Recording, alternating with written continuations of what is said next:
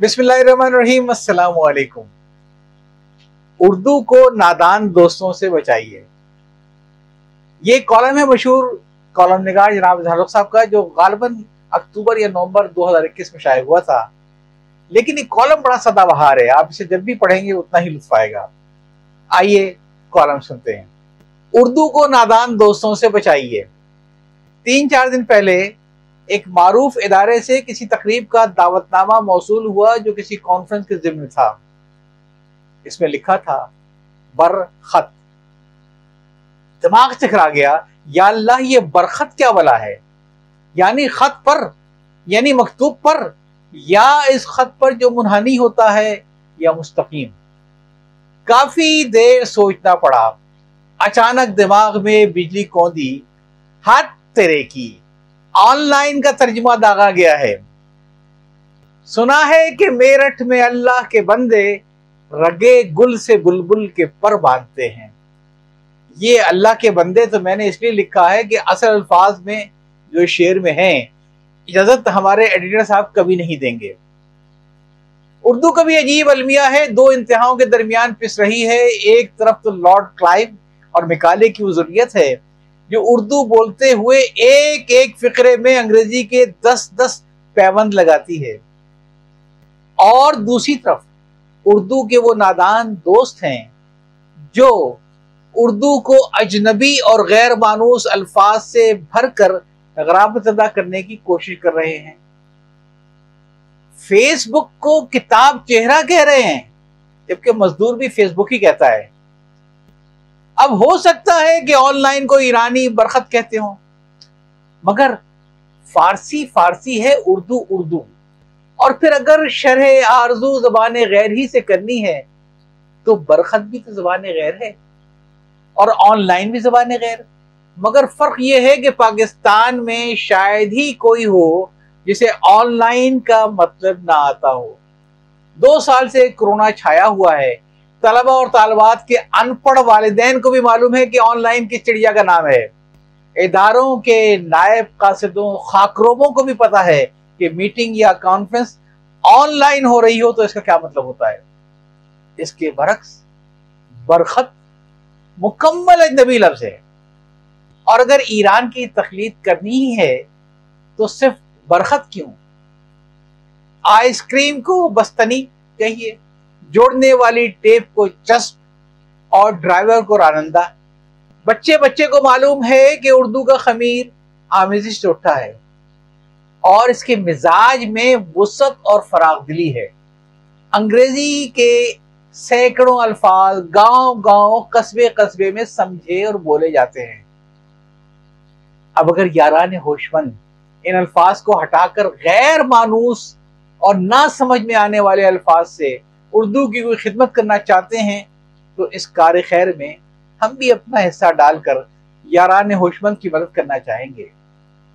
اگر on line کو برخط اور فیس بک کو کتاب چہرہ کہنا چاہیے، تو بائی پاس آپریشن کو ساتھ گزرنا جراحی کہنا چاہیے۔ نکٹائی گردن باندھ کہلائے گی، پاسپورٹ کو گزر بندرگاہ کہیں گے کریڈٹ کارڈ ادھار گتا ہو جائے گا۔ بجلی کی لائن کو بجلی کا خط کہیں گے۔ رجسٹر سے مراد لمبی کاپی والا ہوگا۔ ہاکی کو آگے سے مڑا ہوا ڈنڈا کہا جائے گا۔ اور آج کل دکانوں کے نام کیش اینڈ کیری رکھنے کا رواج ہے۔ اگرچہ سب سمجھتے ہیں کہ کیش اینڈ کیری کیا ہے، لیکن چونکہ ہمارا مشن نامانوس اور ناقابل فہم الفاظ کو زبردستی اردو میں گزرنا ہے اس لیے کیش اینڈ کیری کو کہیں گے نقد اور اٹھاؤ۔ ٹوتھ پیسٹ کا نام دانت قوام رکھیں گے۔ ٹوتھ برش کو دانت جھاڑو کہیں گے۔ کار کی بریک کا نام گاڑی روک ہوگا۔ چیلنج کرنے کو للکارنا کہیں گے۔ کرکٹ بھی انگریزی کا لفظ ہے۔ اس کا بدلنا بھی لازمی ہے۔ چنانچہ اس کا مناسب نام ولایتی گلی ڈنڈا ہوگا۔ فٹ بال کو پاؤ گیند کہیں گے، الارم کو خطرہ چیخ کہیں گے۔ ایک اور مصیبت دیکھیے کہ ریل اور ٹرین دونوں انگریزی کے الفاظ ہیں۔ دیہاتی بھی ریل گڈی کہتے ہیں، مگر ریل کے الفاظ سے جان چھڑانی ضروری ہے۔ اس لیے آئندہ ریل کو لوہے پر چلنے والی گاڑی کہیں گے۔ پینسل کے لیے سیسے والا قلم، فاؤنٹین پین کے لیے فوارہ قلم اور ربڑ کے لیے رگڑنے والی مناسب نام ہے۔ یہ انٹرنیٹ کا زمانہ ہے۔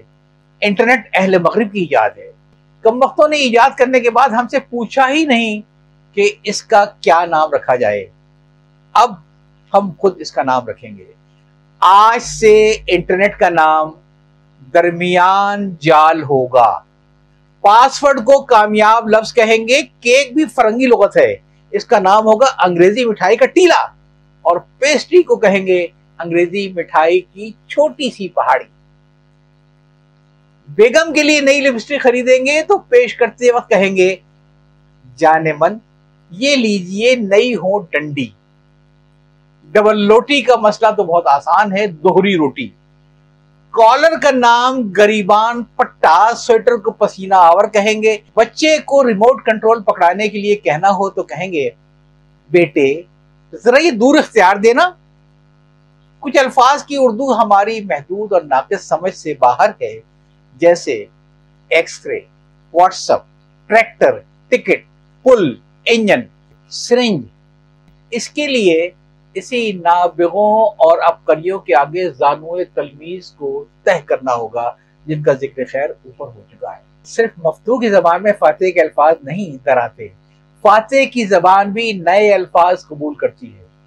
یہ دو طرفہ عمل ہے۔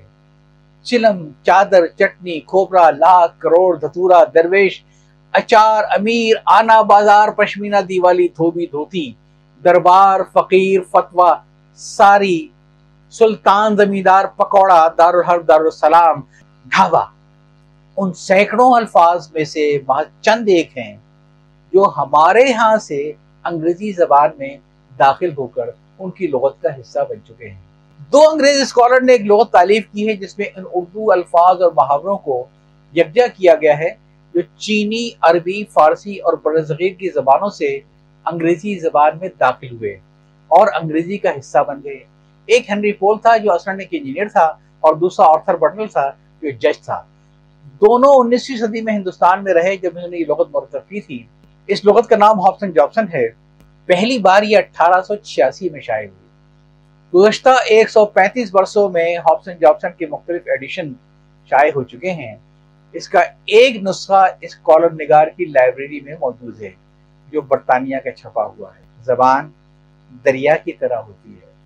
یہ اپنے راستے خود بناتی ہے۔ کس زبان سے کون سا لفظ لے کر اپنے اندر جذب کرنا ہے، کون سا باہر اگل دینا ہے، اس کا فیصلہ زبان خود کرتی ہے۔ چند افراد لاکھوں کا مقابلہ نہیں کر سکتے۔ اگر لاکھوں کروڑوں لوگ اسپتال کا لفظ استعمال کر رہے ہیں، تو کوئی بھی انہیں شفاخانہ کہنے پر مجبور نہیں کر سکتا۔ ایک عامل یہ بھی ہے کہ کوئی شے ایجاد کس نے کی ہے؟ کھانڈ ہندوستان میں ایجاد ہوئی، قند اور کینڈی۔ کھانڈ ہی کی بگڑی ہوئی شکلیں ہیں۔ الجبرا عربیوں کی ایجاد ہے۔ تو یہی نام انگریزی میں بھی رائج ہے۔ مشک کو انگریزی مسک کہتے ہیں۔ پلاؤ ترکوں کی ایجاد ہے، ساری دنیا پلاؤ ہی کہتی ہے۔ ہاں روسیوں نے پلاف کر دیا۔ جدید ایجادات ساری جن کے ہیں، انہی کے نام چلیں گے ہم نے خود کش جیکٹ ایجاد کی ہے۔ یہ لفظی انگریزی زبان میں داخل ہو جائے گا، مگر کچھ وقت لگے گا۔ ہمیں صبر سے کام لینا ہوگا۔ تو یہ تو مضمون تھا جناب اظہار صاحب کا۔ ان کا ایک کالم یا چاہتا ہوں اللہ حافظ۔